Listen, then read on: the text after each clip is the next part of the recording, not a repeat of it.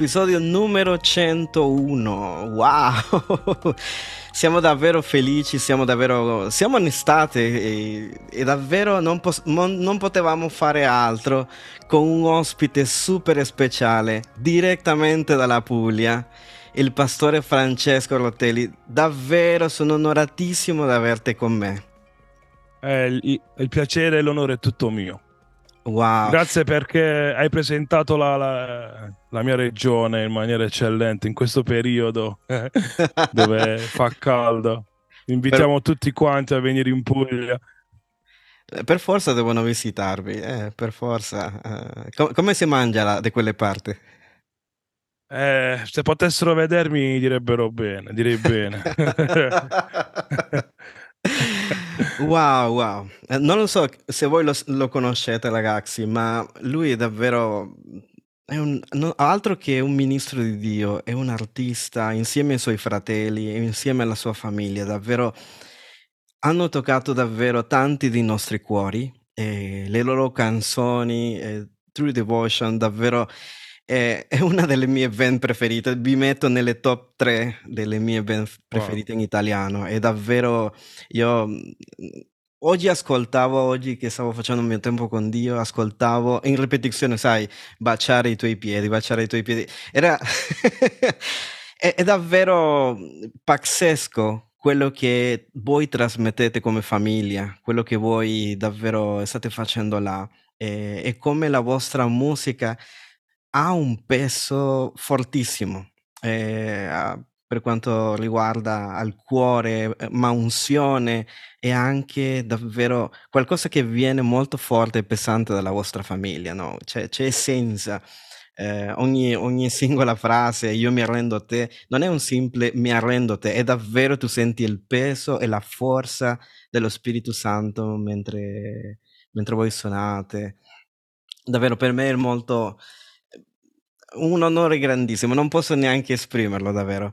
Eh, e quindi grazie, volevo dirti grazie a te, grazie per il, vo- il vostro arte pe- e per ministrare la Chiesa, per servire la Chiesa di Cristo in questo modo. Sì, diciamo che eh, da quando eravamo piccoli abbiamo sempre avuto un sogno nel cassetto, non uh, diventare famosi, non uh, fare concerti, ma adorare Dio. Infatti vera devozione che il nome italiano della band è proprio quello che fa capire che il nostro cuore è che le persone possano avere una vera devozione verso il Padre. Eh, e, e, ora le parole che tu dici rallegrano il mio cuore, sicuramente anche quello de, di Christian, se fosse stato qui eh, presente, perché abbiamo versato... Lo obbligheremo a ascoltare questo audio. sì, sì, sì, sì, per forza. Abbiamo yeah. versato lacrime per arrivare, arrivare, lì e portare le persone non a, ad ascoltare musica, yeah. ma ad adorare Dio. Però, allora, tu sei sì. nato nell'89, però io credo che per questa sì. storia, ragazzi, bisogna andare ancora più indietro, vero?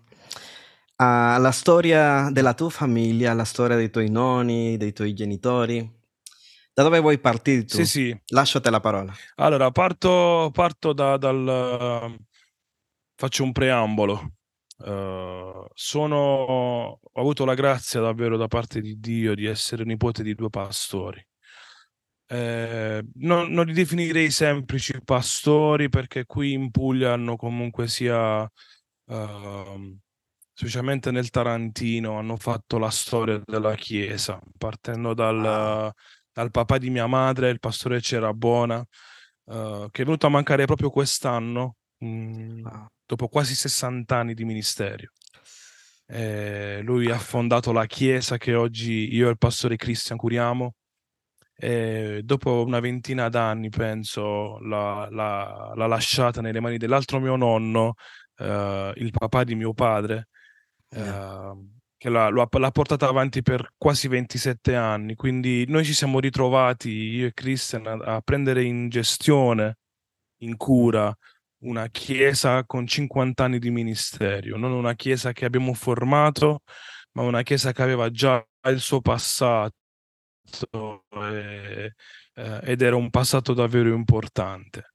Uh, hai detto che sono nato nell'89, Uh, però io voglio, voglio, voglio, iniziare con una frase che sicuramente uh, conosci chi l'ha detta, è del pastore Giulim. Uh, lui, lui, dice, lui, diceva spesso: cristiani non si nasce, si diventa. E quindi sì, sono nato in una famiglia cristiana eh, ed è stato lì proprio che Dio ha cambiato il mio cuore. Uh, abbiamo iniziato anche con Christian a sognare in grande nel vedere le persone adorare Dio. Eh, e questa è la mia piccola, piccola, piccola storia. Come la tua infanzia, come si... Allora, siete cresciuti con questi noni pastori, no? Ehm, come era la vostra famiglia? Come... Che ricordi hai di questa famiglia quando andavi in chiesa? Cosa, cosa hanno lasciato loro in, in questo periodo? Come sei cresciuto tu? Sei sviluppato tu questa storia? Uh, quando ero adolescente, quando forse ero ancora più di più, più piccolo, ero bambino, penso che come tutti i bambini si frequentava la scuola domenicale, quindi non vivevo la chiesa. L'unica cosa è che a differenza di molti altri ragazzi, avendo un nonno pastore, io mi ritrovavo tutti i pomeriggi qui in chiesa, quindi uh, ho visto venire persone che avevano bisogno, ho visto venire persone che uh, semplicemente volevano preghiera uh, e quindi siamo cresciuti così io e Christian, eravamo qui. Uh, si può dire che la nostra vita era veramente casa e chiesa già da, da bambini, ma non rimpiango nulla perché questo mi ha aiutato a essere poi la, la persona che sono, che sono oggi. Crescendo con, con l'adolescenza ero sempre presente in chiesa, è vero, però c'è stato un, un periodo di ribellione nella mia vita. Mm. Eh, voglio spiegartelo subito cosa, perché.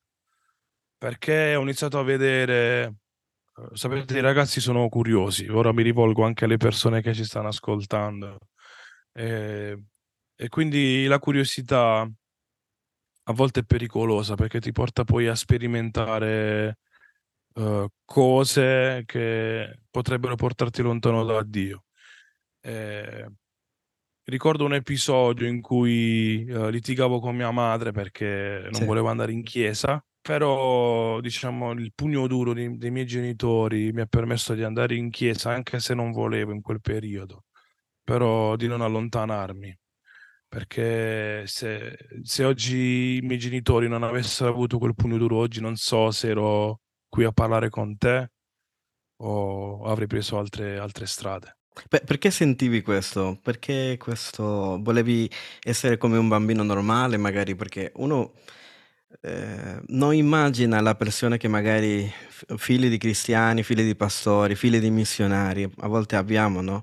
Eh, di essere, ah, è il tuo figlio, quindi lui deve essere perfetto e lui deve nel senso, mhmm, magari un giorno sarà il futuro pastore, magari un giorno sarà a servire, quindi la gente ha un'aspettativa grande, no, oh, però Esatto. personalmente cosa è che sentivi tu che facevi fatica a a a crescere come cristiano, a continuare ad andare in chiesa? Perché c'era questa cosa? Principalmente c'era un problema di fondo, c'erano delle persone che mi avevano preso di mira perché all'età di ero piccolo, già iniziavo a suonare, avevo 13 anni forse. Mh-mh.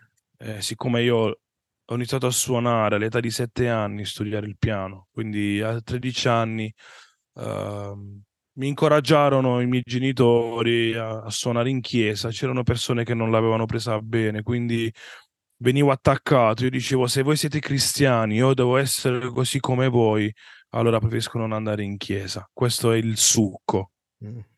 Uh, eh, sì, ehm, in realtà con il, crescendo e avendo dei nonni un po', um, uh, come posso dire, sotto i riflettori, Sì. uh, ci si aspettava, c'era una piccola pressione anche sulle nostre vite.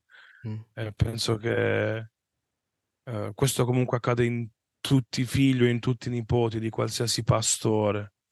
Ecco perché poi c'è chi tende a, ad allontanarsi, a prendere altre strade perché non vuole sentire quel peso. è stato un periodo, era un periodo davvero nero per me, avevo forse una ventina d'anni, quindi voglio ricalcolare, non, eh, l'esperienza con Dio l'ho fatta non vent'anni fa, ma 15 anni fa. Ero in macchina, ricordo questo. Uh, non so se ti sei mai sentito uh, una nullità. Yeah. Io ero lì in macchina e mi sentivo una nullità perché non avevo un lavoro, mm. ero solo, stavo piangendo. Dicevo, Signore, io non ce la faccio più. Tu mi devi aiutare, solo tu mi puoi aiutare perché sennò non so che, che fine faccio. Sì. E, e, ricordo che ero nella mia Seat Ibiza, la prima macchina che, che io avevo, non posso dimenticarlo. E mi sono sentito abbracciato. Ero solo in macchina, non c'era nessuno con me, ero fermo. E in quell'abbraccio ho realizzato che Dio mi stava ascoltando che non ero solo e che non ero una nullità. Perché da lì a un mese Dio mi ha ridato dignità, mi ha dato un lavoro, yeah. Uh,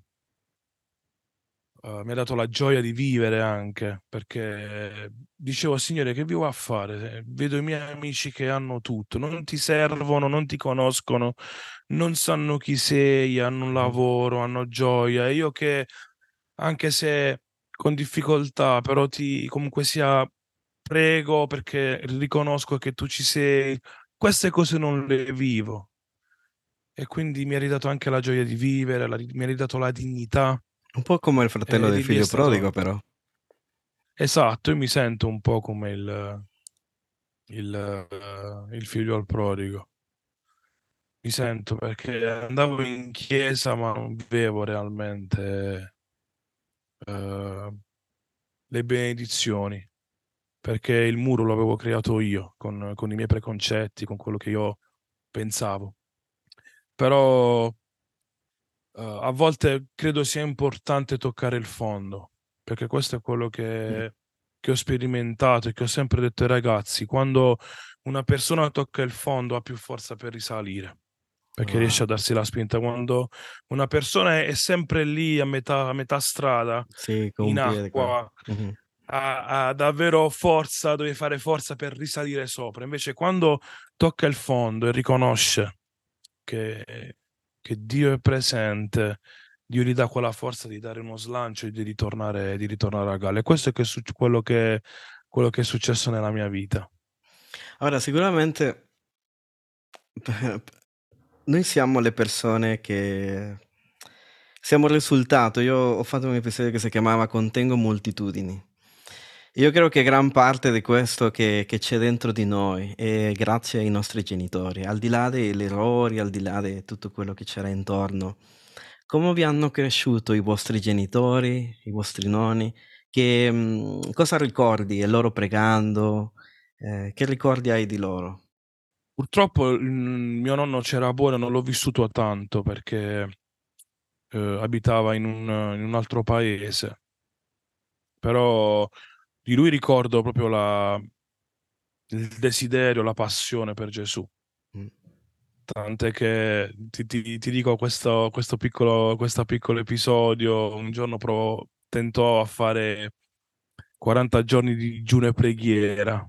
Era molto era molto, ma digiuno nel vero senso della parola, senza toccare niente. Sì, sì. Infatti, Deci- io gli no, no dei social, dei cibo, ovviamente. Uh, sì, sì, disse di Mosè ce n'è solo uno.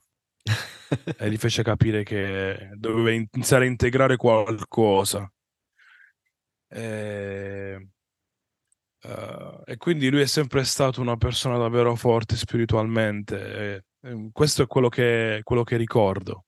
Uh, okay. Aveva uno zelo pazzesco. Eh, mentre per quanto riguarda il nonno di Massafra, il nonno Rotelli, uh, abbiamo, abbiamo, imparato davvero tanto da lui. Mm-hmm. Lui si definiva un pastore di campagna. Sì perché voleva, dicevo, perché volevo rimanere umile, diceva sempre questo. eh, ricordo che a quals- qualsiasi ora chiamassero, che fosse notte, lui rispondeva, si presentava se c'era bisogno di lui. Uh, quindi questi sono, sono gli esempi. Sai, uh, io combatto molto con le persone. È vero, è buono testimoniare, è buono parlare, evangelizzare. Esatto. Ma ciò che rimane di più è quello che noi siamo. Mm.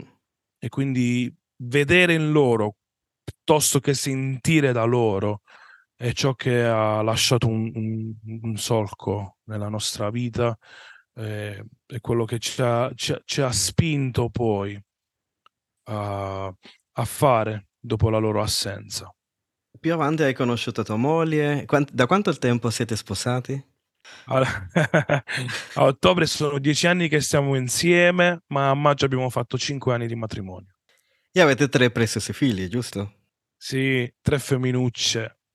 E tu sei cresciuto in una famiglia, quanti fratelli siete? Uh, siete... Noi siamo tre maschi e una femmina. E com'era la dinamica lì fra fratelli, nel senso crescendo in, crescendo in chiesa? Penso che ognuno ha avuto una storia particolare, diversa. Sì, sì, uh, ognuno di noi ha, ha, ha, delle storie differenti. Uh, Christian, vabbè, lo conosci già, quindi sai che tipo di persona è.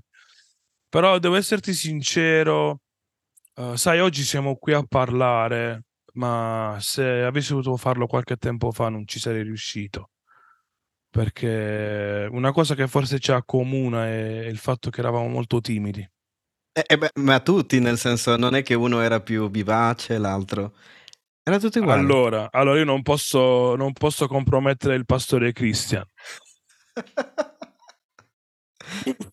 non, non posso... Perciò vi dico solo che era molto vivace, solo questo. Se, tu sei il più grande, quindi... Io sono il più grande e ho dovuto subire... Ho capito sì, tutto, ho capito tutto. Esatto. Perché io ho un fratello più piccolo, quindi sono io il più grande, quindi ho capito tutto adesso. quindi potre, potremmo darci la mano per quello che abbiamo subito. abbiamo bisogno di cura d'anima. Allora, nel 2020 voi avete avuto un evento molto forte nella vostra chiesa, nella vostra vita. Vuoi raccontarci un po' di quello che è successo e come questo Sì. ha segnato la tua vita, la vita della vostra famiglia, ma anche il vostro ministero, la vostra chiesa? Sì. Allora Uh, come ho già accennato prima, ora oggi ci troviamo a essere pastori, sono quasi tre anni a novembre della, della, Chiesa Vera Devozione, che in realtà prima si chiamava uh, Parola di Vita. Parola di Vita. Però anche qui Dio ci ha parlato e ci ha detto di cambiare un po' l'identità della Chiesa, doveva, doveva essere la nostra identità. E quindi abbiamo deciso insieme al pastore Christian di mettere questo nome, Vera Devozione, che è il nome che ci accompagna da quando siamo piccoli. Ah, sì. E, come dicevo, nonno per 27 anni ha curato la chiesa Parola di Vita. Noi eravamo un supporto per lui. Sai, era bello per noi, ogni tanto ci incoraggiava e diceva portate la parola. Noi eravamo uh, la band mm-hmm. della, della chiesa. Sì, sì e, e, e, davvero grazie a lui, anche se siamo nati, perché ha investito tanto in noi. Cioè, tutti, per chi lo sa, tutti quanti fratelli, cioè, tutti quanti servendo Dio. Sì, sì. Uh-huh. Ci, sono, ci, siamo, ci siamo anche altre persone. Ora, grazie a Dio, anche mia moglie canta nella, nella, in chiesa. Sì. Però io, prima di, di questo, permettimi di dire se ci sono pastori che ascoltano questo podcast, di investire nei giovani perché non è mai sbagliato. Non è mai sbagliato, noi siamo il frutto di quel sacrificio che non ha fatto e, e grazie a quello che lui ha fatto noi oggi ci troviamo a poter essere un punto di riferimento anche per altri giovani. Quindi pastori, investite nei giovani. Detto questo, scusami se ho, ho aperto questa parentesi. No, no, vai, vai. Eh, nel 2014 è nata la band e noi eravamo contenti non di poter girare perché non giriamo tanto, ma di poter condividere quella che è il nostro cuore.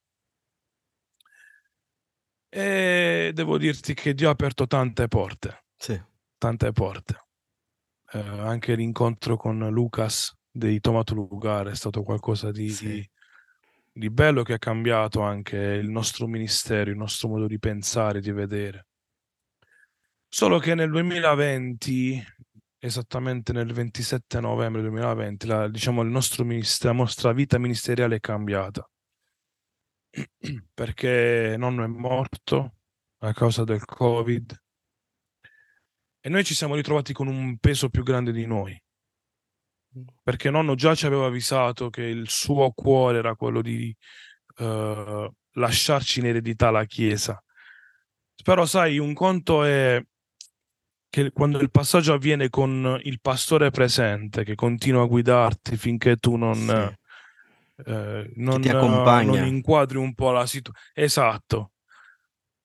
E quello era il nostro pensiero. Saremmo arrivati lì con nonno che ci guidava, quindi Guardavate al noi. futuro, però in un futuro, sai. Esatto, con ehm, sai, con qualcosa che comunque sia un con con un porto sicuro Sì. in quel momento, no, perché magari potevi fare domande, potevi chiedere come devo muovere. Esatto. Però diciamo, Dio così non ha voluto, però la sua volontà è perfetta, quindi non non ci siamo mai lamentati di questo. Ehm, dopo dopo la dopo lacrime irrompono sempre grida di gioia e questo è quello che è successo Quanto tempo lui ha lottato vita. col Covid? Lui, uhm, mi sa che c'è una storia anche lì, che lui è stato trasferito in ospedale, ehm, c'è stato è stato così, un po' veloce, no, questa cosa. Sì, diciamo che l'11 novembre è stato ricoverato in ospedale, e il 27 novembre è morto, quindi penso siano un 16 giorni dove i medici ci davano notizie positive positive. Allora, io vi devo essere sincero, io Mh-mh. stavo immaginando già di di poter fare una un documentario, testimonianza di del Mh. miracolo che Dio avrebbe compiuto nella vita di nonno. E quindi io stavo viaggiando nonostante, Sì. ehm, con tutte le notizie, no, che ci arrivavano, uhm, sta migliorando, sta allora io dicevo: "Wow, grazie Dio perché ora che si riprende lui potrà dire quello che ha vissuto." La Però così non testimonianza, è cer stato. Eh, esatto, esatto. Però Dio non ha voluto così e e non non ci lamentiamo, credimi davvero. Molte volte, uhm, ci sono persone che si chiedono ancora perché, io non non non voglio più farmi questa domanda, perché so che Dio ha ogni cosa sotto controllo. I nostri giorni sono scritti, quindi, Co come com come una persona si può arrendere a questa a questa realtà, a dover accettare, ehm, una perdita così? Come mhmm, come nel suo cuore, magari per una persona che che che ci ascolta, molte persone hanno perso dei parenti, dei familiari durante questo periodo. Come si fa a accettare una cosa così? Beh, non non sempre facile da accettare. Ehm, più che altro in in me c'è stata una consapevolezza. Nel in un salmo c'è scritto che i nostri giorni sono scritti ancora prima che noi li abbiamo vissuti. Quindi questo mi ha portato pace. Ehm, i giorni di nonno erano scritti e quindi ora è davanti alla presenza di Dio. Uhm, quello che io mi dico sempre è se è questo, c'ha mi ha preceduto. Yeah. Un giorno lo lo incontrerò, lui mi ha solo preceduto. Amen. Ehm, e questo è quello che mi ha fatto andare avanti, davvero. Riprendendo quello che hai detto di investire, uhm, nei ragazzi, uhm, ce l'ho qua il Salmo 145 che ti ho condiviso anche un po' prima. Mh-mh. Dice: "Di padre" e qua possiamo dire anche da pastore, da padre spirituale, da mentore, da genitori, da dice qua: "Si tramanda quello che tu hai fatto per noi. Tutti raccontano le tue imprese, parlano della tua gioia e della tua maestà, e io medito nelle tue azioni prodigiose. Narrano con stupore la potenza delle tue opere e anch'io voglio raccontare le tue meraviglie. Diffondiamo la fama della bontà immensa, cantando con gioia della tua vittoria. In quel tempo io mi immagino la gente, no? Eh, non esisteva la Bibbia come tale. Mm-hmm. Molto prima, ancora peggio, no? Noi abbiamo an- ora i 66 libri, però nel tempo di Mosè, nel tempo di Davide, c'era, c'era soltanto a- al massimo la Torah, c'erano alcuni scritti, no? Si credevano che alcuni libri non esistevano fino dopo la deportazione in Babilonia, dopo, dopo l'esilio. E, ehm, e, quindi non avevano la Bibbia. E come, come condividevano quello che Dio aveva fatto per loro?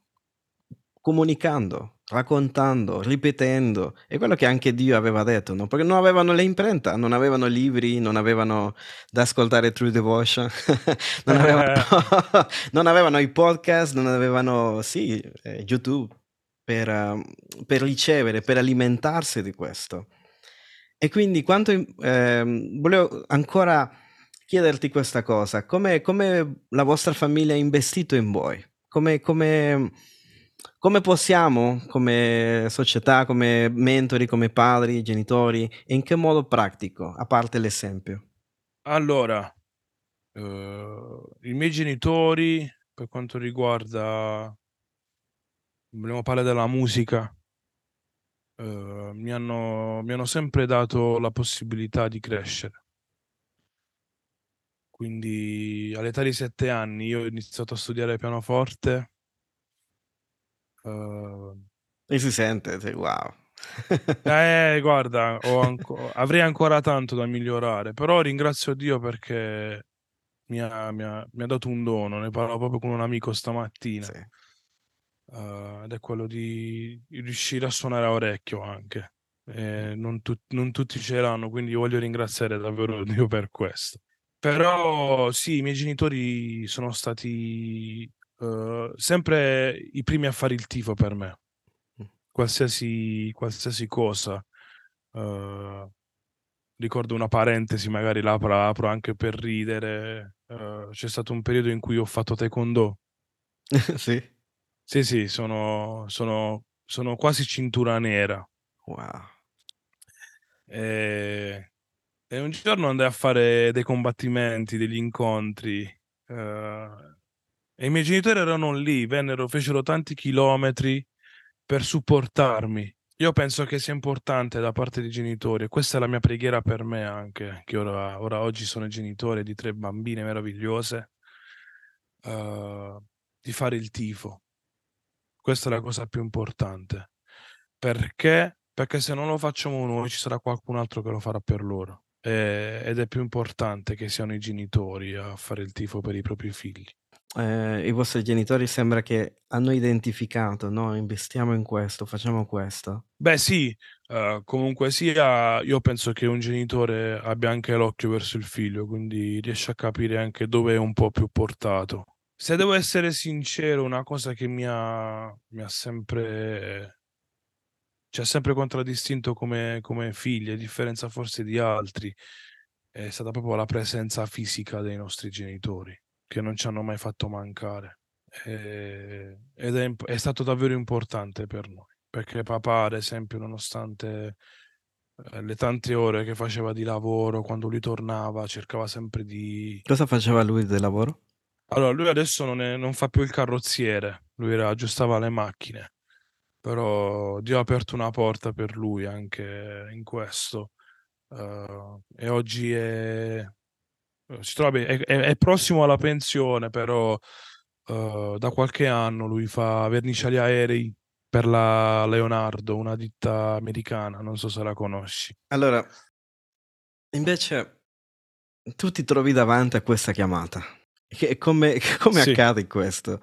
Come, perché voi non... Sì, vedevate nel futuro che vostro nonno voleva lasciarvi la chiesa, però accade così di colpo. C- Queste sono le emozioni che, che una persona che deve affrontare questo eh, si trova. Cioè, sarò in grado di fare questo? Sarò la persona giusta per fare questo? Allora, eh, da premettere che Dio, Dio, nonno, ma io sono sicuro che Dio abbia parlato a nonno. Ha sempre investito non soltanto in uno, ma in, in due persone, in me e Christian. E quindi quando nonno è morto, ci siamo guardati negli occhi. Abbiamo, la, la, la nostra domanda è stata questa: adesso che facciamo? Perché da una parte non ci sentivamo adatti e dall'altra parte però sentivamo il peso di non voler lasciare delle persone sole. Una chiesa che era abbattuta, una chiesa che aveva subito il lutto di un pastore che comunque sia era stato un punto di riferimento per loro. E quindi, uh, sai quando uh, uh, parli un po' con Dio e Dio ti dice vai a vedere cosa è scritto sì. in... Cioè, non so se ti è mai capitato, vedi cosa è esatto. scritto in Giosuè 1. io sono andato, ho detto ok, adesso apro, perché il mio pensiero era soltanto merita sì, la mia sì. parola, che è quello che un po' più mi, no? mi, ha, mi, ha, mi, ha, mi ha, impresso di quel, di quel, capitolo. Però qualche verso prima Giosuè si trovava nella stessa situazione.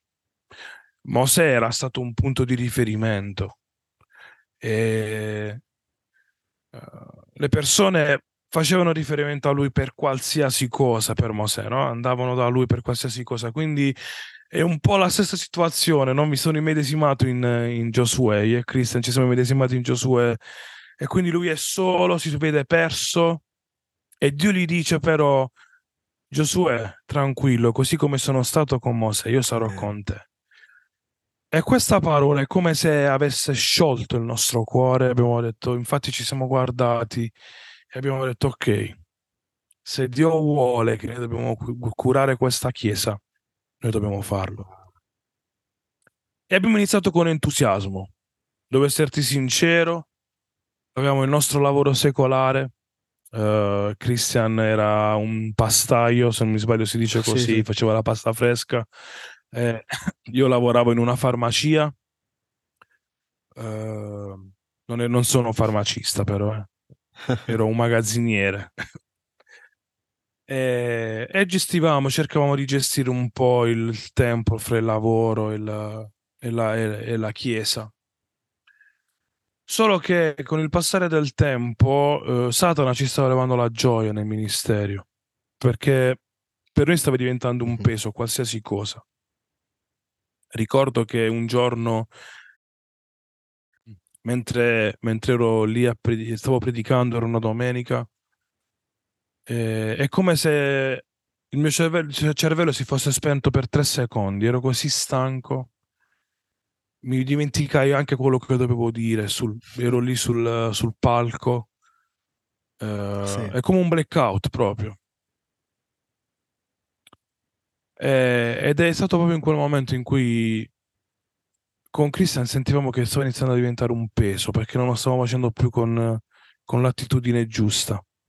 Uh, abbiamo iniziato a circondarci di pastori, di amici e, e abbiamo iniziato a parlare con loro perché di quello che stavamo vivendo.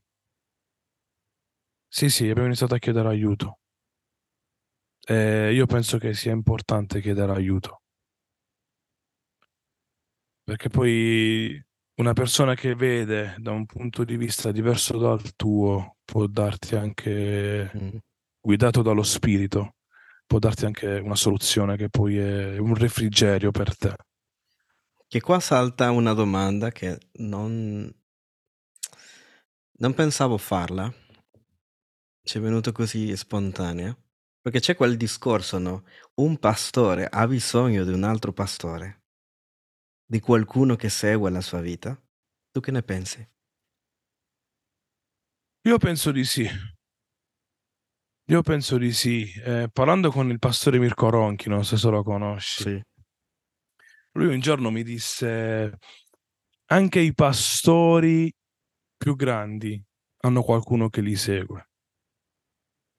Perché c'è sempre no? un, un, un, padre spirituale, qualcuno che ti ha cresciuto, eh, alla quale tu fai riferimento. Solo che essendo giovani noi, non avendo avuto mai questo, non sapevamo a chi rivolgerci. Però Dio ha messo poi le persone giuste Ehm, persone che venivano da noi, e sentivamo proprio la, la, anche la libertà nel poter parlare con loro e quindi ci hanno aiutato davvero tanto. È importante anche, eh, ho visto, mi ricordo eh, c'è stata Paola Fumagalli con, eh, in, questo podcast e, lei mi raccontava la storia della chiesa dove era prima e, e che quando il pastore è venuto a mancare praticamente piano piano quella chiesa non avendo neanche giovani per rinnovarsi, per, diciamolo così, no? per, per continuare, è finita. È finita. Sì. Quindi, quanto, cioè, è importantissimo vedere in quel caso, no? E, e anche nel vostro caso penso che è molto importante avere anche investire anche in altri pastori, in altri leaders che sì, sì. possono perché tante, tante chiese hanno la visione, io capisco, no? Dove solo il pastore predica, dove solo il pastore eh, è quello che condivide, quello che guida le oveglie, quello che fa tutto ma mh, mhmm, tante volte non, non, ha questa visione no? di, di, investire in altri leader, di insegnare al- a altre persone eh, a scoprire i, i, doni che hanno altre persone. Sì, allora, devo dirti questo, hai ragione. Uh, se un pastore non investe per il futuro, la Chiesa è persa, perché una volta che non ci sarà più, uh, non, la Chiesa se ne andrà, cadrà a pezzi. Però nonno lo ha fatto con noi, nonno ha investito con noi, ma la cosa che ha permesso di costruire delle basi solide in noi è stato il fatto, è stato questo. Quando noi eravamo con lui, non ci ha mai detto wow, quanto siete bravi, che cosa state facendo. Piuttosto ci diceva no, tu devi migliorare, questa cosa non mi piace. Sì, potevi andare meglio. Mentre con le, le persone della Chiesa lui ci uh, parlava bene di noi. Diceva l'opposto di quello che diceva a noi quando non c'eravamo. Wow. Quindi cosa ha fatto? In noi ha, ha, creato quel senso di dover migliorare sempre di più. Sì. Ma le persone della Chiesa le stava preparando perché dice chi sta venendo dopo di me è qualcuno io, in cui io credo, uh, in cui io sto investendo. Wow. E penso che questo sia, sia il, il, successo poi del, del cambio di testimone. Perché quando io penso che se mi avesse saltato davanti alle persone, oggi sarei lì no? a dire mm. io sono, io sono. Invece no, il fatto che nonno quando, quando eravamo a tu per tu mi diceva non mi piace questa cosa, Potre- potresti fare di meglio. Sai, creavi in me, inizialmente mi abbattevo, dicevo ma come? Io cerco di, cerco, cerco almeno per una volta che tu mi dici... Ho, ho suonato per para... dieci ore per prepararmi. una bella... No, ma più che altro era quando poi ci diceva di portare un incoraggiamento, era lì, ah, no? Okay. Dove lui vedeva lui vedeva il nostro, il nostro, il nostro zelo sì. nel portare sì, un sì. incoraggiamento alla Chiesa. E Una allora mi aspett- esatto, mi aspettavo che non dicesse wow, mi è piaciuto, bello, bravo. Non è mai arrivato. Però lo diceva in privato, quindi vi lo diceva in privato alle per... lo diceva alle altre persone, diceva visto che bella predica ha portato, visto... Però, allora, lui vi correggeva in privato, ma vi lo dava in pubblico. No, non l'ha mai fatto, non ci ha mai lodato in pubblico, e questo è quello che io credo sia il successo, ecco. perché non ci ha mai dato l'opportunità di metterci sopra gli altri. Davanti agli altri non ci ha mai messo in pubblico. Lo ha fatto in privato con le persone che lui riteneva giusto. Ah, ok ma non, non ha mai detto wow, guardate quanto sono bravi loro, mai. E io credo che questo ha creato in noi qualcosa nel voler, esatto, nel voler migliorare. Quindi noi nel nostro piccolo miglioravamo, ma non perché volevamo piacere alle persone, perché da nonno ci aspettavamo una parola, no, wow, bravo.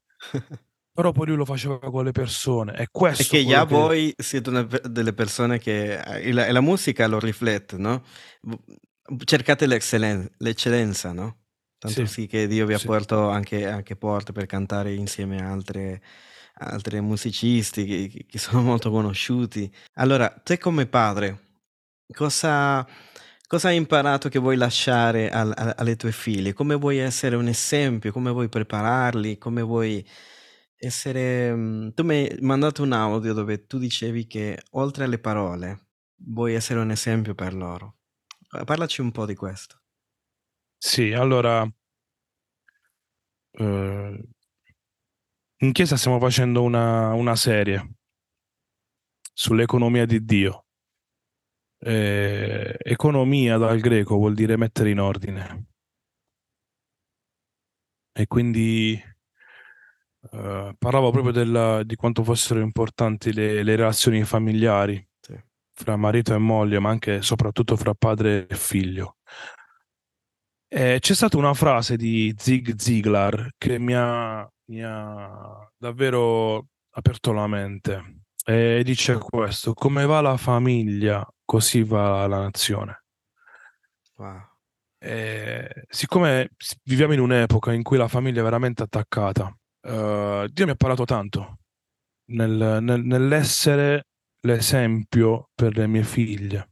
Perché? Perché come dicevo un po', come dicevo prima, se non siamo noi l'esempio, sarà qualcun altro. E quindi io voglio essere l'esempio di come deve- devono comportarsi in casa. Io voglio che un domani vedano in me la passione per Gesù, affinché possano dire papà, io voglio essere come te.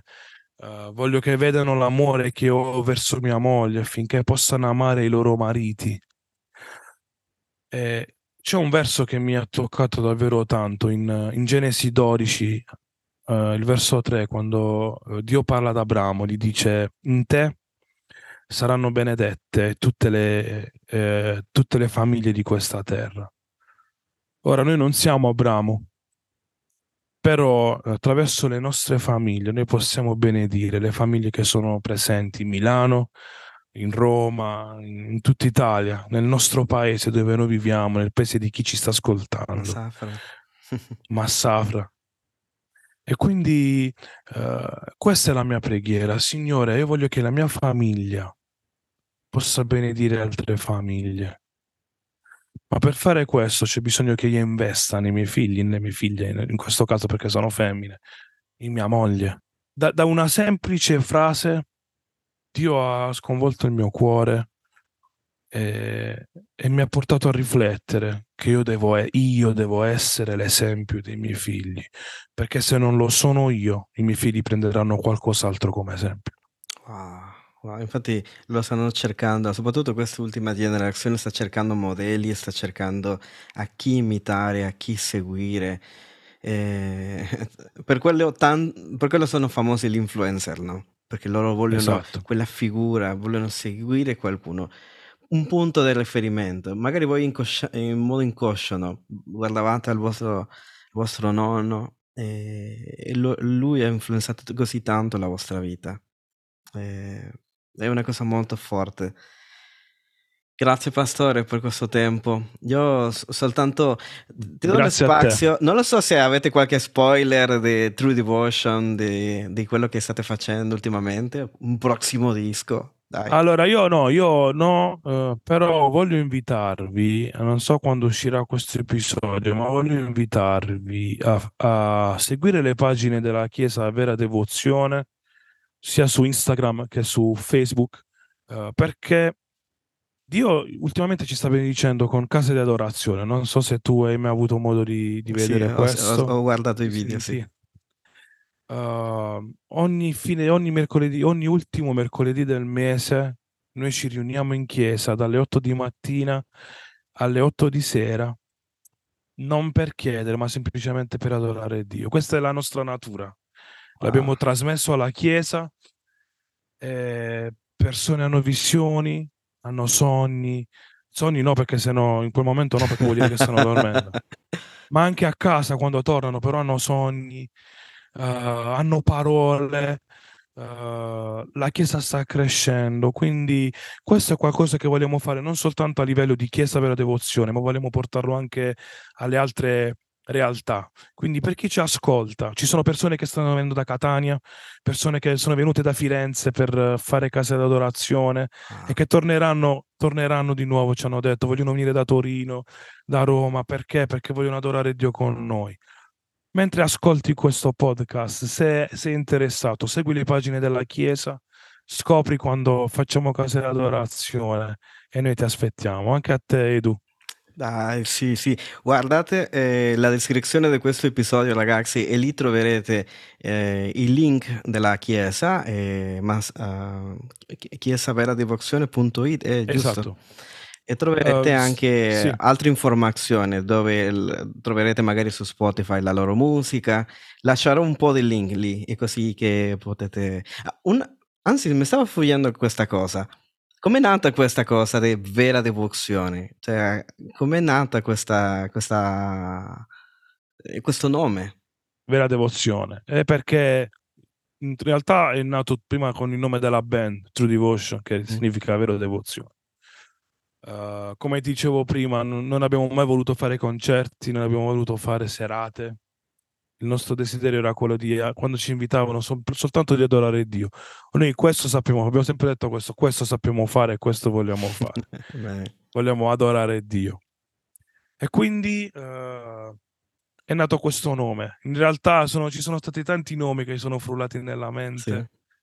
però poi eh, Ha a che fare penso che con, con adorare in spirito e in verità, eh, quel passaggio di Gesù con la donna samaritana, giusto? Che devozione non è una parola che anche ehm, è molto conosciuta, nel senso sì, non è molto usata questa parola. Ehm, cosa significa per te devozione? quando una persona è devota, una persona eh, fa di tutto per eh, piacere. Questo è quello che, che ci ha sempre, ci ha sempre spinto. In Eh, questo caso Gesù. esatto. Wow. Io voglio essere devoto a lui e quando una persona è devota vuole fare di tutto, fare di tutto. Questo è quello che mi, mi ha, mi ha sempre spinto. Ragazzi, andate ad ascoltare True Devotion, andate a ascoltare anche le predicazioni del pastore Francesco, del pastore Christian e fate un salto anche lì. E io nel nome di Gesù andrò anche io, anche se Sì, siamo un, siamo un po' lontani, però, però ce la faremo.